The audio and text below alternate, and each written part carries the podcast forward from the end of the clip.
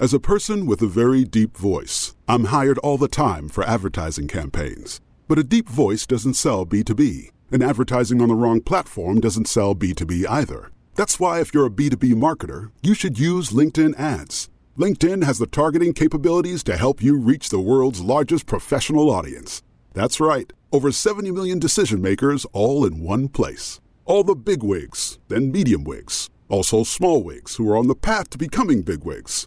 Okay, that's enough about wigs. LinkedIn ads allows you to focus on getting your B two B message to the right people. So, does that mean you should use ads on LinkedIn instead of hiring me, the man with the deepest voice in the world? Yes. Yes, it does. Get started today and see why LinkedIn is the place to be to be. We'll even give you a one hundred dollars credit on your next campaign. Go to linkedin.com slash MPN to claim your credit. That's linkedin.com slash MPN. Terms and conditions apply. You may know you're listening to this show along the Marketing Podcast Network, but did you know there are other great shows on M P N to help your business? Christy Heiler hosts a fantastic podcast called Own It. Christy, tell us more about the show. Own It is all about celebrating women and non-binary advertising agency owners. We talk about buying out of the Boys Club of Advertising because less than one percent of ad agencies are owned by women. And where can people subscribe? You can find the podcast at until you own it dot com. We're also on the Marketing Podcast Network at marketing podcast dot net. And of course, you can subscribe wherever you get your podcasts. You heard her. Go subscribe. This is the Marketing Podcast Network. Stories influence, teach, and inspire us. But what about the storytellers who create them? Uncorking a Story profiles storytellers to uncover how their background and life experiences influence the stories they create. We learn what motivates them, their path to success, and what fuels them to keep creating. It all starts by asking one simple question: where does your story begin?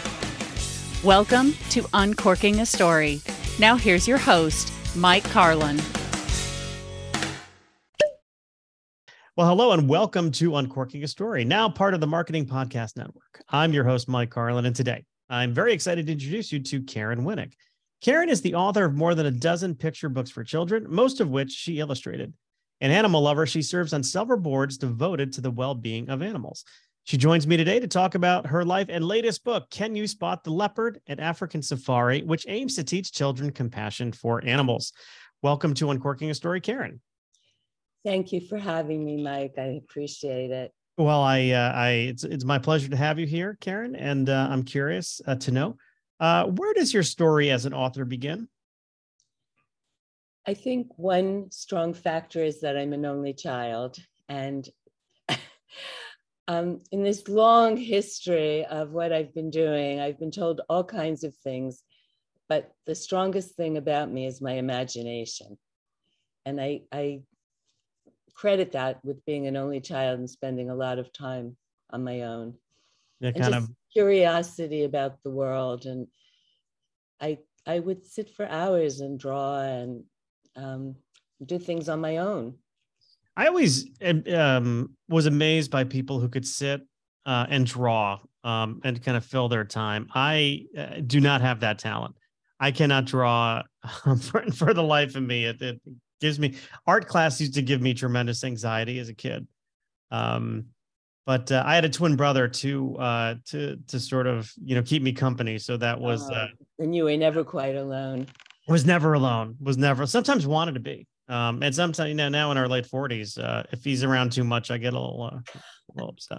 Just kidding. Well, I'm married to a man that likes to be with other people, and I love my friends and I love people, but I also need time alone. And it all comes back from, it all resonates from being an only child.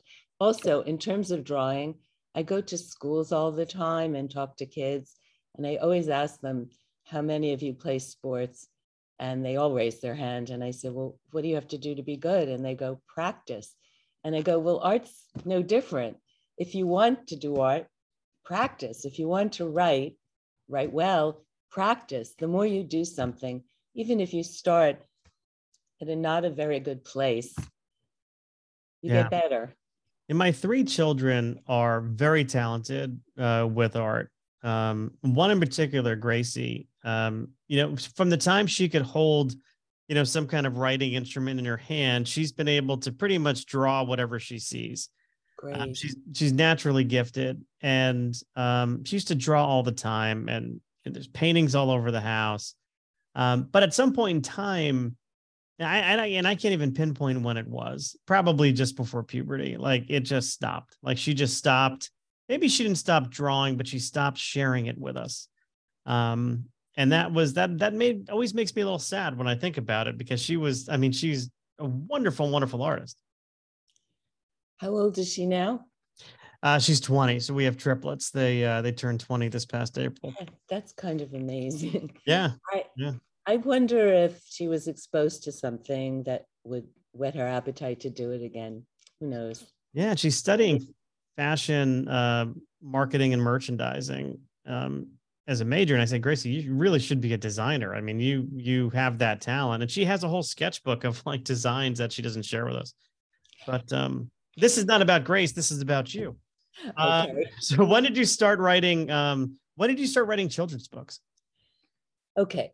So first of all, when I was little, I thought I'd like to be a ballet dancer, but I wasn't, I was pretty clumsy, and I loved to draw. I even drew in the books I had, and I majored in art in college. I needed to earn a living, so I majored in graphic design, and I always loved English and history. And after college, I had a friend, and he had a very funny pair of shoes. I was working as um, an art director, but this friend had a very, it was, they were all different colors. And just for kicks, I decided I was going to write a story about his shoes. And it was called Happy Soles, S O L E S. And it was about a pair of shoes that didn't get along, but um, they were a pair. And it was so much fun to do. And at the time I lived in Manhattan, and I would take my portfolio around, and I was told that publishers of children's books did not do inanimate objects. The rules have always changed. And you know, now there's a series of books about animated crayons, but at the time nobody wanted my shoe story. But I, I just had so much fun doing it. And it combined a relation to children, it combined art, it compi- um, combined writing, and it, it could have been animals, it could have been history, it could have been things I care about. And I loved doing it. So I did another one. And you, I, ideas come from all different places. I had read Anna Karenina. Okay, this is, this is funny. Levin was Tolstoy's alter ego, and he was a very wealthy young man, and he felt guilty about all this wealth. So he went to a hilltop, and he lay down, and he looked up at the arch of the sky, and you can call it resignation, or you can call it acceptance. He knew it went far beyond. It made me think of a puppet who's trying to find out who pulls the strings. And I wrote a story, and it was um, called Patching the Strings. And I took my portfolio around, and Lippincott, an old line Philadelphia publisher, published it. Sadly, Lippincott went out of business six months later, but the book had been read on T V by um, Captain Kangaroo. And, oh, sure. And in those days, I drew pictures and wrote alongside the drawings. After that, my husband took a job in California, and there were really the only publisher that was there. We were moving to Los Angeles. Um, I think it was um, Harcourt had a, a publishing house in San Diego, but an editor at um, Golden Books told me to look up this woman, and she was teaching writing at U C L A Extension. So when I moved to California, and I had two children already, and I have three also, but I had to do it separately. We all okay. Can't be as efficient as me. I'm sorry. I have three boys too. Okay, so um, I took a class, and as I said before, I would draw pictures and write underneath them, and I embarked on learning really how to write. I took on and off fourteen years of writing classes, but seven of poetry. I studied under this woman, Myra Cohn Livingston, who was a children's poet, and the tools of poetry, rhythm, rhyme, alliteration, repetition are essential in writing picture books.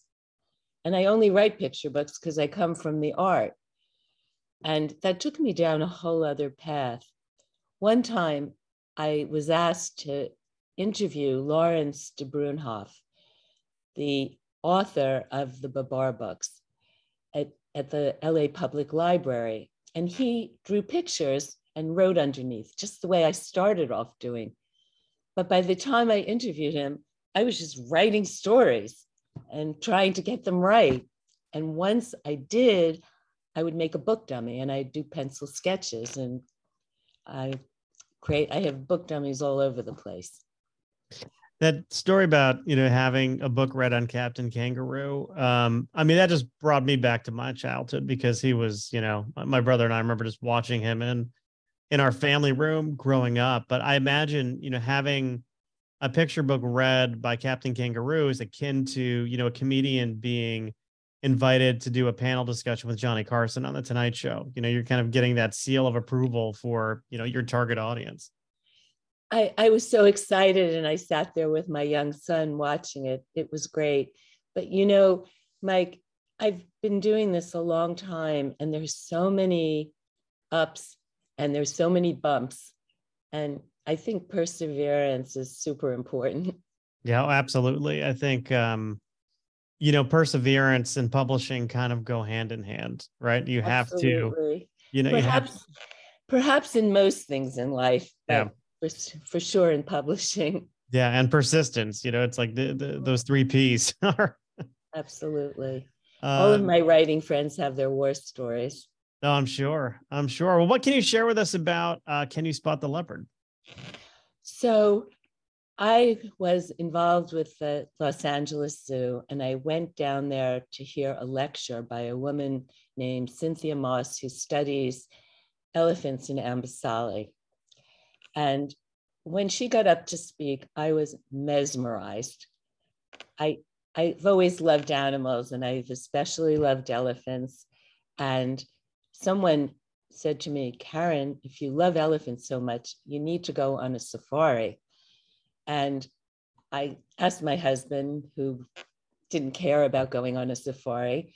So I planned a trip. It turned out to be four middle-aged women and four kids in their twenties. I've traveled a lot since then, but I have to tell you, that was the best trip of my life. And we went on safari, and I took notes. And at the time I was studying poetry with Myra Cohn Livingston. And I came home, and over a long period of time, I shaped those notes into poetry. And mostly, unless I sold something, I never got past making a pencil book dummy. But the pandemic and the quarantine were a sad time, but for me, they were a gift of time. I have a very busy life, and every single day, I started working on the paintings before the quarantine, but during the quarantine, I worked on these paintings every day. And I, um, I keep a picture file, and I pulled out pictures and cut them apart and put them together to create what I wanted. And some I did from actual photographs from the trip, but I just painted every day. And sometimes I did two paintings for one poem. It took me about a little over two years to do all the paintings. And um, that's how the book came about. Yeah, through this safari. And what I hope to do, because it was such a neat experience, I hope to create the experience of a safari for kids. And that's that was my objective, but I do have a deeper purpose. And my deeper purpose is to teach children compassion and respect for animals. I have a little quote that I keep here that I just want to read. It's Jane Goodall, one of my heroes, only if we understand will we care, only if we care will we help, only if we help shall all be saved.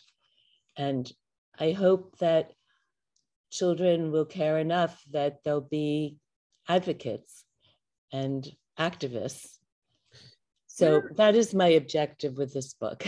Where where did uh, where do you suppose your love of animals uh, come from?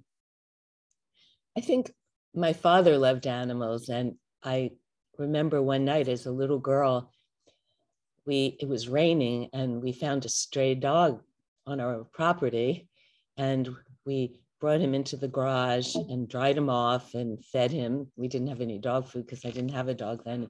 And we kept him. And then I kept finding, I grew up in Pennsylvania, in a suburb of Pennsylvania. Mm. I kept finding stray dogs, and my mother told me I had to find them homes. I could only keep one. But I, they're wondrous to me. And when you live with them, um, they're just amazing. I have five dogs. Yeah. And my husband keeps getting me topiaries. I have an elephant and a giraffe and a bear. I just, so I don't bother him. My mother. I, I've an act, I'm an activist. You know, I was a sixties person, and I was hoping to make, do my very, very small part to make the world a better place. And the world has a lot of difficulties, and probably it always does. But I, I want to hopefully do my part to leave the world just a little bit better. And so I do it through children's books. Yeah. Oh, that's, it's wonderful. I think, um, yeah, I think of my own mom, um, who's eighty-nine now, but she, uh, she has this famous quote, "I'd never met a dog I didn't like."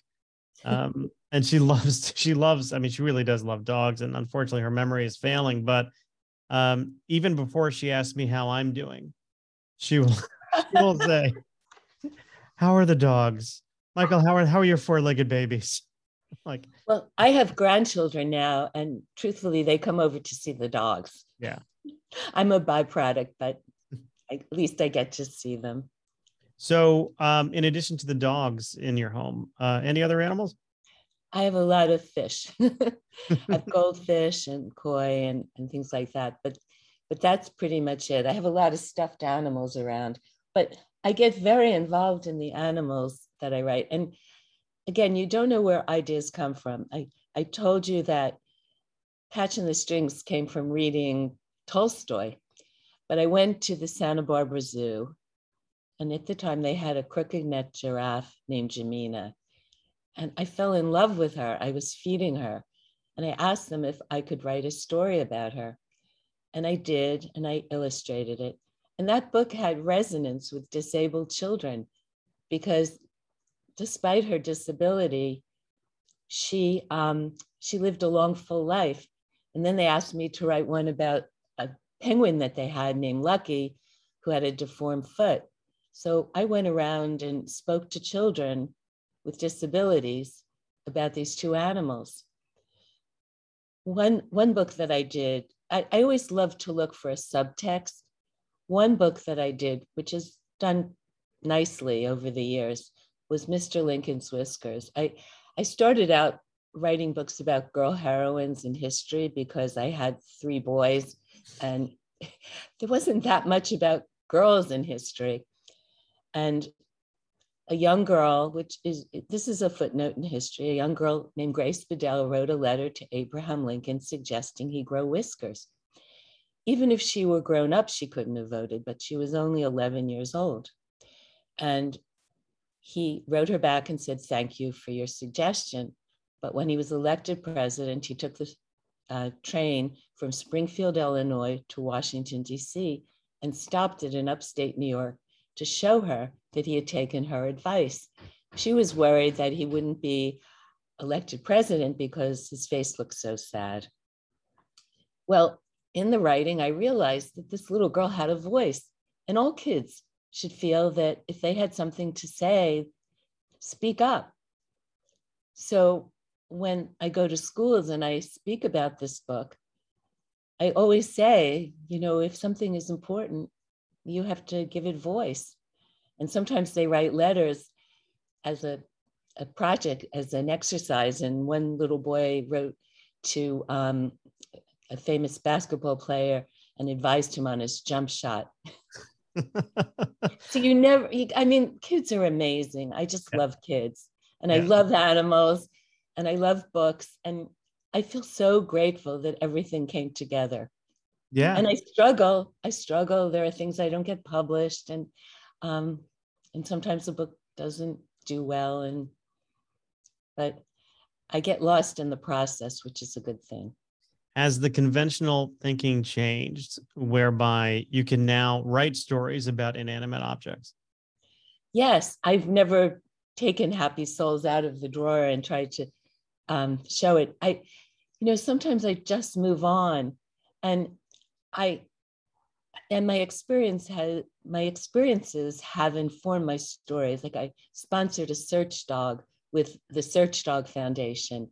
And I went there and I watched him train, and I went to his graduation, and I got to name him. His name is Diesel. He, he is in Malinois.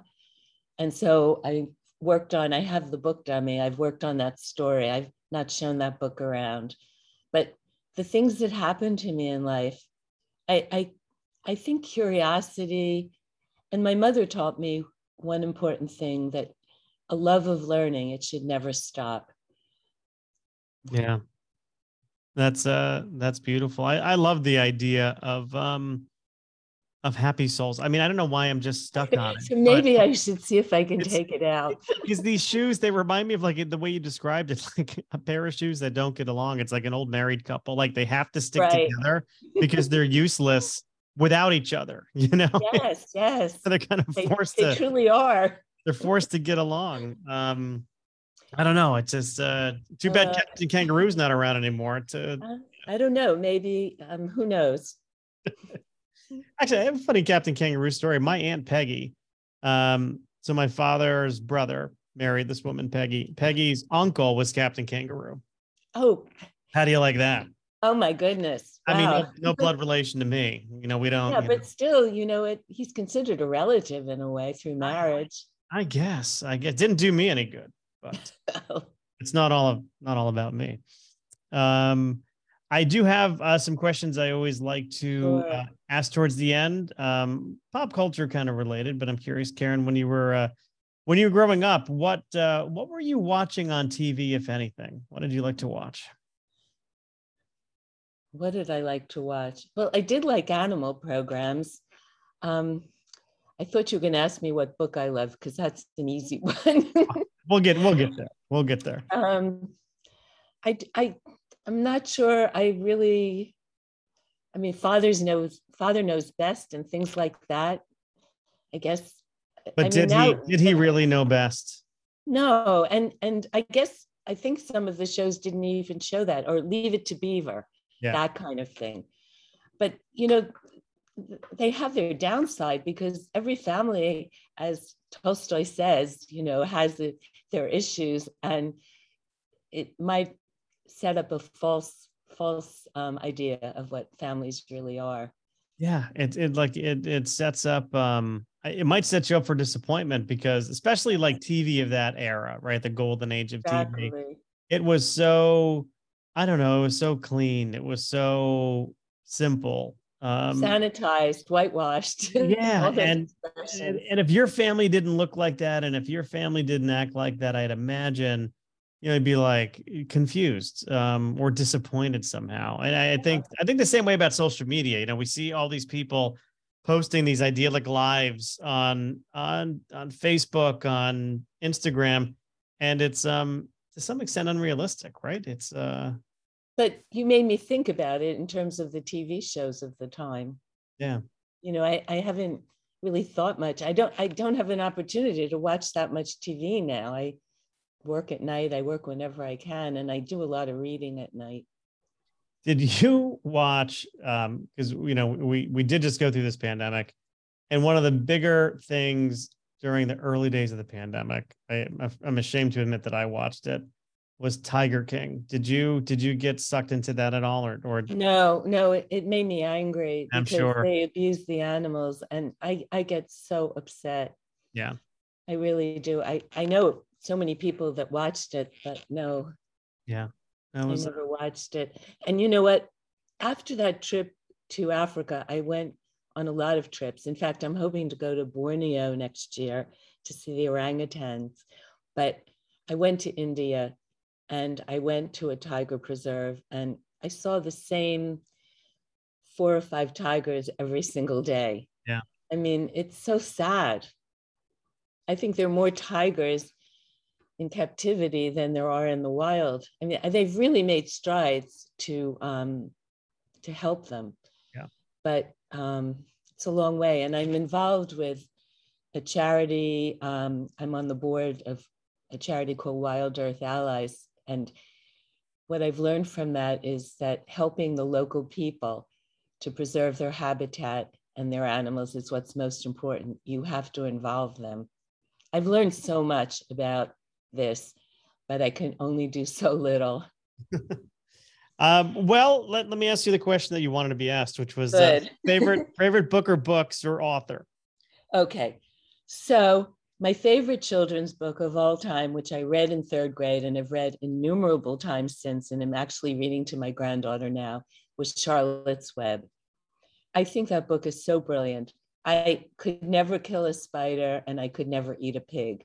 I love Wilbur and I love Charlotte. Yeah. And truthfully, my poetry teacher, there was a whole group of us that were in her poetry class, and they've gone on to be really well-published uh, poets and authors. One is Alice Schertle, who's done Little Blue Truck, and I love that book. But Charlotte's Web was great. And I liken all of Myra Cohn Livingston's students to Charlotte's little spiders, because after she passed away, we all went out into the world with her wisdom to write poetry. That's a beautiful story. I, uh, oh God, I got teared up right there. Jeez. Um, did not expect that. I did not expect that, but that's just a beautiful, uh, beautiful image. Um, I mean, I remember it was always a big deal growing up when, you know, the animated movie Charlotte's Web would come on T V. Um, and uh, my brother and I would always watch it. And days before V C Rs, where if you didn't see it, you didn't see it. Um, but uh, yeah, it does, it does make you think of animals in a different way, even spiders. My, it, it's so funny. You talk about, you know, your husband being more of an extrovert, it sounds, and you being maybe a little bit more introverted. It's opposite in in my house. I'm the extrovert. My wife is the introvert, but uh, I'm also the guy who can't kill a spider. Um, and when my wife sees one, she just like, boom, like will squish it. I'm like, why? Why are we killing the no, spider? I take them outside. Well, and I now do. My husband does too, because he knows I'll get too. mad if he kills it.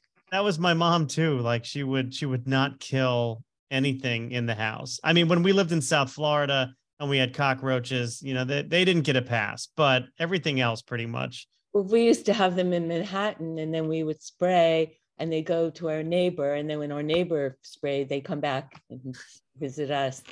You know, I want, I, if I have time, I want to say one sure. other thing about children's books. Yeah. I always say, and I tell children this, when you write a picture book, you don't have to say she's wearing a red dress, because you draw a picture of her in a red dress. And strong verbs are important, not adjectives, because adjectives you can draw. So if you say hop, skip, and jump, you can draw those things. But when you're writing a chapter book or an adult novel, you're creating pictures with your words. And one of the most, um, I think, the genius at doing that was Wallace Stegner. He wrote a book called um, The Angle of Repose. And when I read it, I was blown away by his descriptions of the Grand Canyon, because he was painting pictures with his words. Mm. So I, I've tried to write two chapter books. They're both sitting in, in, again, another box. And it was really difficult for me to use words when I wanted to draw pictures. Yeah. It's a different kind of writing. It is. I, and I felt that way about John Irving and his writing. Um, it just, just, it's poetic, you know, it is just, and he has a new book. Does he really? I haven't, uh, I haven't checked it out. Book that just came out. And I think one novel that impacted me greatly in my life was The Brothers Karamazov. Mm. Because one character, um, I think it was Ivan, there's a famous chapter where he argues, how could God exist if one child suffers? And um, as a nineteen-year-old idealist, you know, that book really impacted me. No, I'm sure. I'm sure. Stayed I, with me for many years. Now, was that a book that you chose to read or that you had to read? Yes, I was fascinated by Russian literature, but I could not fit it into my schedule because I had an art schedule with long art studio classes, and I had a lot of liberal arts, but I could not fit that in. So over the summer, I created a syllabus and read all these books. That's great. I, you know, I, I think there's a big difference in um, in enjoying books uh, when you choose to read them versus when you have to read them. Because I remember growing up, you know, middle school, high school, and you have to read. There are certain books that you just have to read because they're just part yeah. of the curriculum. Um, and I'll even put Shakespeare in there, where you're kind of forced to read these plays um, versus seeing them acted out. Um, and I just didn't, I didn't fall in love with any of it. But then when I, when I chose to, to read, it was a completely different experience. I think I should probably go back to some of those high school, you know, uh, books that we were reading back then. Um, cause I remember hating to read John Steinbeck because I, I had to, um, and you know, who hates John Steinbeck? I did. I, I couldn't stand it. Um, and, and you know what, sometimes you can't go home again. You've read a book and you liked it so much, and then when you try and read it again, it doesn't speak to you anymore. Yeah, there's a few books in my life was, where I've um, like Homeward Angel for mm-hmm. me. I remember reading it and liking it, and then trying again. How much time had passed between between reading? Oh, years. It goes by too quickly. Well, it's it's one of those things where you know your worldview might be different, your experiences might be mm-hmm. different. You never things speak you never to you know. At different times. What have you learned about yourself, you know, through your own writing career and, and all these books that you've done? Have you any big insights into yourself besides the, the, the fact that you are clearly an animal lover? I think at this point in my life, I'm just so grateful that I found my passion relatively early, and I've struggled to um, get my pleasure out of the process of doing it. Because when you're out in the world and you're selling it to an editor, or you're promoting it, it's it's not a hat that is as enjoyable for me to wear. I truly love talking to kids. I I want to use this book as a platform to speak to children, to get them to love animals the way I do, or or just to care about them. And I, I think gratitude is the biggest thing that is on my mind constantly now. Was it hard for you during the pandemic when you couldn't go into schools and read to kids? I did a lot of Zoom visits. Okay. I did. In fact, was it the same for you? Did you get the same, the same feeling, same energy out of it? It wasn't quite the same, but I, for example, I had opportunities I know I, I wouldn't have had. For example, North Shore Animal Rescue, which is on Long Island, does something every month where they get an author to read, and they do a program called Muttigrees, where they have a whole curriculum. There's one for primary school, one for secondary, to get kids to develop compassion for animals and people. And they ask authors to read. So schools all over the country buy the, buy, I don't think they buy it, I think they get it free, this program, and use it with their school kids. So I got to do a Zoom. Fortunately, I actually did two, and I'm going to do one next year for this book, where I spoke to children all over the country in one Zoom. And I got to see some of the kids. And um, in some of the Zooms, I do get to see the kids, and they asked me questions. Another thing was, I for about two years, I didn't get a cold, because sometimes a little kid comes up with green stuff hanging out of his nose and he wants to hug me and hold my hand. So I was forever getting colds. Yeah. But yeah. I love, I just love being with him. I have a school visit on Monday. So. Okay. Are you, are you based in Los Angeles or? And based in Los Angeles, yes. In L A. It looks like it's a sunny day in L A, judging by your background. Yeah, yeah. And it actually rained the other day, which is heaven sent. Oof. It doesn't happen often there. I lived in uh, oh, Boyle Heights for six it's months terrible. and I, I didn't see Dunkin' Donuts and I didn't see rain. Or have good pizza. Um, well, Karen, this has uh, this has been fun. Um, I do it's have. Been, it's been great speaking with you and meeting you.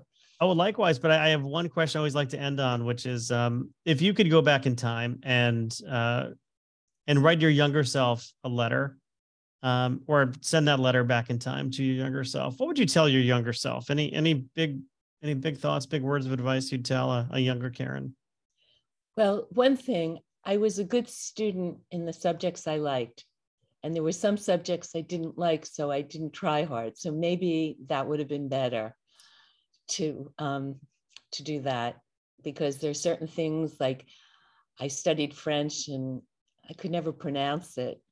And um, just, I, I mean, I feel like I'm an earnest person, and, and maybe it isn't so good to be so serious, but um, maybe I could have been a little more serious about certain things.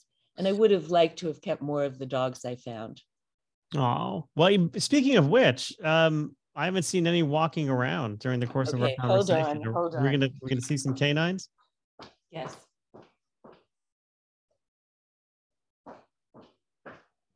Come on, guys. Hey, is everybody here? Come on. Come on. Rusty, Winnie, Bella. Come on. Okay, my son keeps getting me. This is Goldie. Goldie.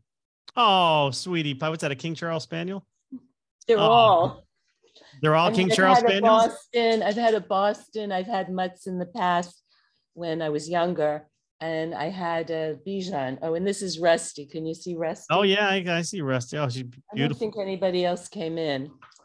Oh, dear. Well, I, I have to, since we're, since we're sharing, I have to share a picture, my favorite picture of my son. Uh, this is probably about nineteen years old. Hold on, I'm going to put it up on the screen with our three-legged golden Barkley. Uh, Barkley. You had a disabled dog. But I mean, is this not the cutest picture ever? That is a gorgeous picture. Right? Is that not the cutest picture, Patrick? And, uh, And but barks. Isn't it, it? See, that's the thing. I can learn something from the animals. I had a blind dog that became blind when she was seven. Yeah, and she just went around her life about her life, you know. And then when they can't jump anymore, they just look at me like, "Pick me up." I, I mean, they adjust. Yeah, yeah. Well, Karen, this has been fun. Thank you so much. Um, do you? Well, I know we have. You have a website, karen b winnick dot com. I we'll do. Put that in the show notes. Also, we'll share your Instagram uh, and Goodreads uh, links as well. Um, Thank so you so get, much. You're welcome. And uh, Karen, all the best with uh, with this book and those five dogs. Thank you. Okay. Have a great rest of the day. You too. Bye-bye. Bye-bye.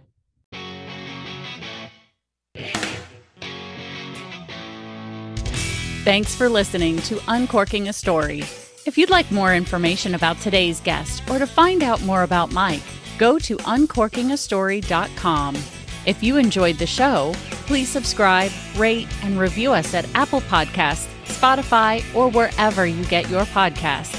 Tune in every week to hear Mike Carlin uncork a new story.